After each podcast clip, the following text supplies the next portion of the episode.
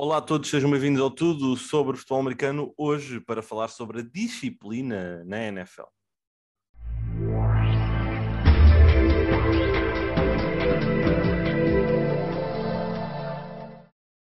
Olá, olá, sejam muito bem-vindos a mais um episódio. Hoje vamos falar sobre disciplina.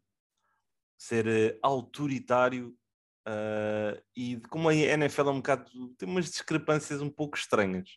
E, obviamente, o grande mote para este episódio foi a suspensão que esta semana foi oficializada sobre Calvin Ridley, o wide receiver dos Atlanta Falcons, que foi suspenso durante uma temporada por alegadamente ter colocado apostas desportivas durante a época, ainda que durante o período em que ele não esteve a competir. Ou seja, basicamente, e segundo o que reza a história, Calvin Ridley teve um período na temporada passada em que se afastou por razões pessoais, no entanto, durante esse período andou a colocar apostas com base uh, em resultados de equipas da NFL, incluindo os Atlanta Falcons.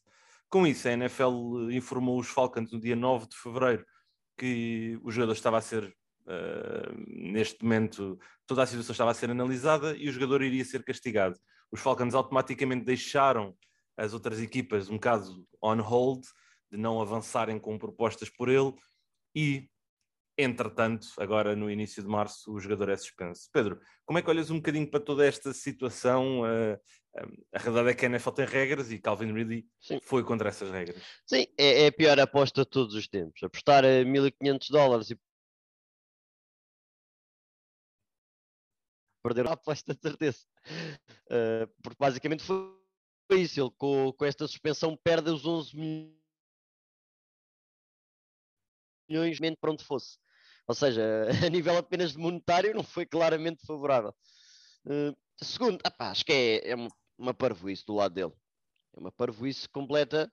Uh, não sei qual a razão pela qual ele o fez. Não foi simplesmente, se calhar, porque passou eu acho que aquilo foi uma, uma app no, no, telemóvel dele, por isso ele acabou por ter de descarregar a aplicação, de fazer todo o procedimento, de ter lá o dinheiro e depois fazer a aposta, por isso foi algo pensado, no mínimo, uh, da parte dele. Mas é, mas é muito parvo. É, é muito parvo. Uh, com tanta coisa que poderia estar a fazer para melhorar a sua condição, que pelos vistos não era boa para jogar futebol americano, estar a ir apostar em jogos de futebol americano da NFL não, não faz sentido nenhum. Somente ele dizia que nem conseguia ver futebol americano nessa altura, por isso não percebo como é que depois vai fazer as apostas. Há aqui algo muito que, que não bate certo, a meu ver, mas é, é uma pena. É uma pena porque era um, é um bom jogador. Eu gostava do gostava e gosto do Calvin Ridley, do Ridley como jogador.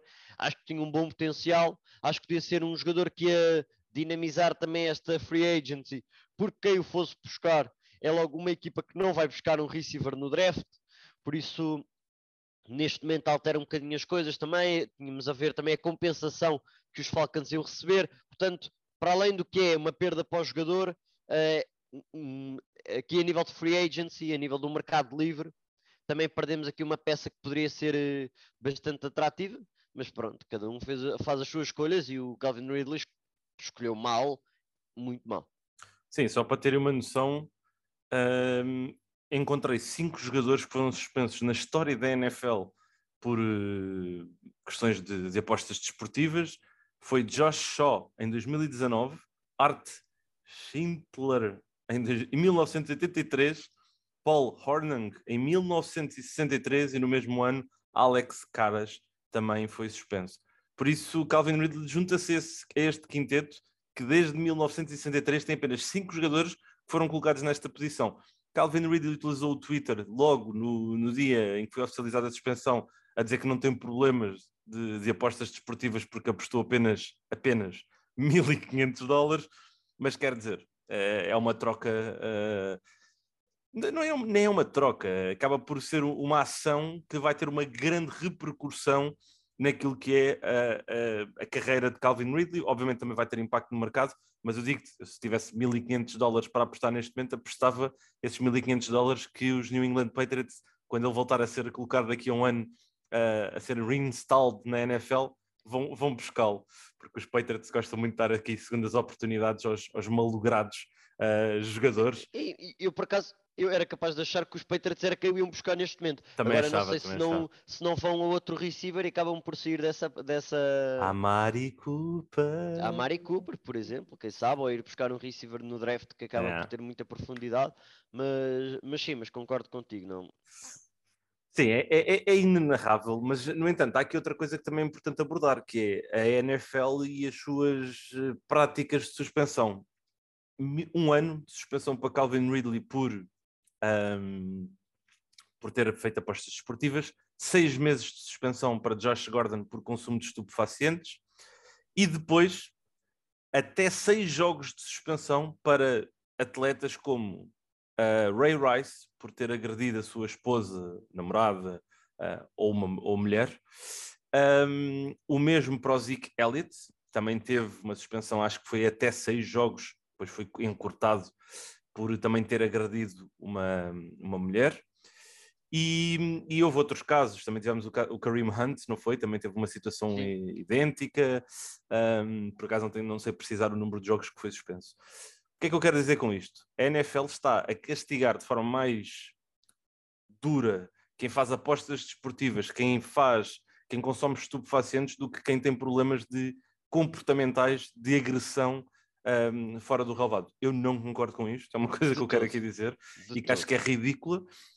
Acho que esta questão das apostas desportivas vai contra o sistema que eles têm e por isso é que acho que foram tão duros e, e, e, e tudo mais, mas não concordo porque, com isto.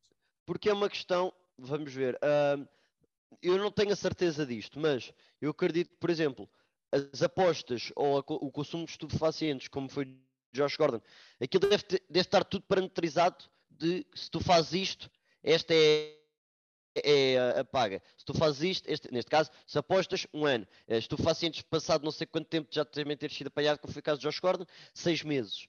E eu não sei até que ponto é que os outros casos são uh, mais do foro pessoal ou mais. Uh, eles têm de ver caso a caso, ver quantos uh, jogos é que fazem de suspensão. Por isso é que também não é tão linear a suspensão e acaba por haver uma grande variedade de castigos. Contudo, são sempre pouco qualquer um desses castigos é pouco para, para, para a situação que é isso. E acho que não há dúvida nenhuma. Eu acho que simplesmente a discrepância vem do facto de ser situações mais difíceis de, uh, de meter por escrito efetivamente qual é o castigo. Uh, devem ter uma questão muito mais de a análise do processo e depois da, da análise aí está, há, um, há esse castigo, mas é, é pouco. É pouco para, para as situações que são e, e, vamos ver mais de certeza na NFL. Não, não acho não há dúvida nenhuma que, que, que isso acontece, infelizmente, uh, e que é possível que vejamos mais vezes a acontecer na NFL. Sim, eh, sem dúvida. Eu também acho que é, é um bocadinho o que tu estás a dizer.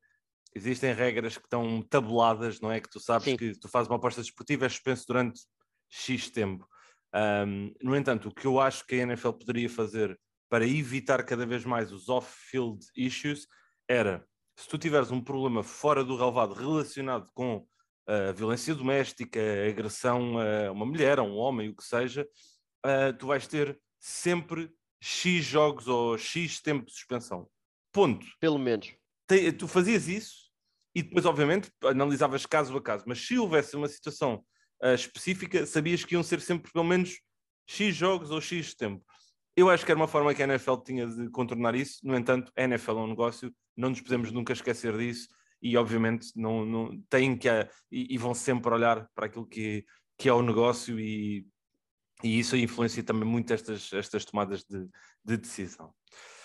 Bem, obrigado a todos então por mais um episódio aqui do Tudo Sobre Futebol Americano. Nós voltamos amanhã com mais conteúdo, já sabem. Não se esqueça também de passar sempre pela nossa hashtag. Não tenho dito com tanta regularidade, mas NFL11 sempre disponível no Twitter. Eh, estamos aqui a andar a par e passo para o arranque do, do período do draft, que para mim é ali as últimas uh, três semaninhas. Uh, vamos ter também na próxima semana o Mercado Livre a arrancar, que também vai dar aqui outra dinâmica. Por isso, mantenham-se connosco, vamos continuar-vos a trazer conteúdos e, e, inéditos e conteúdos uh, muito especiais relacionados com a NFL, relacionados com o futebol americano em português. Um grande abraço e até breve.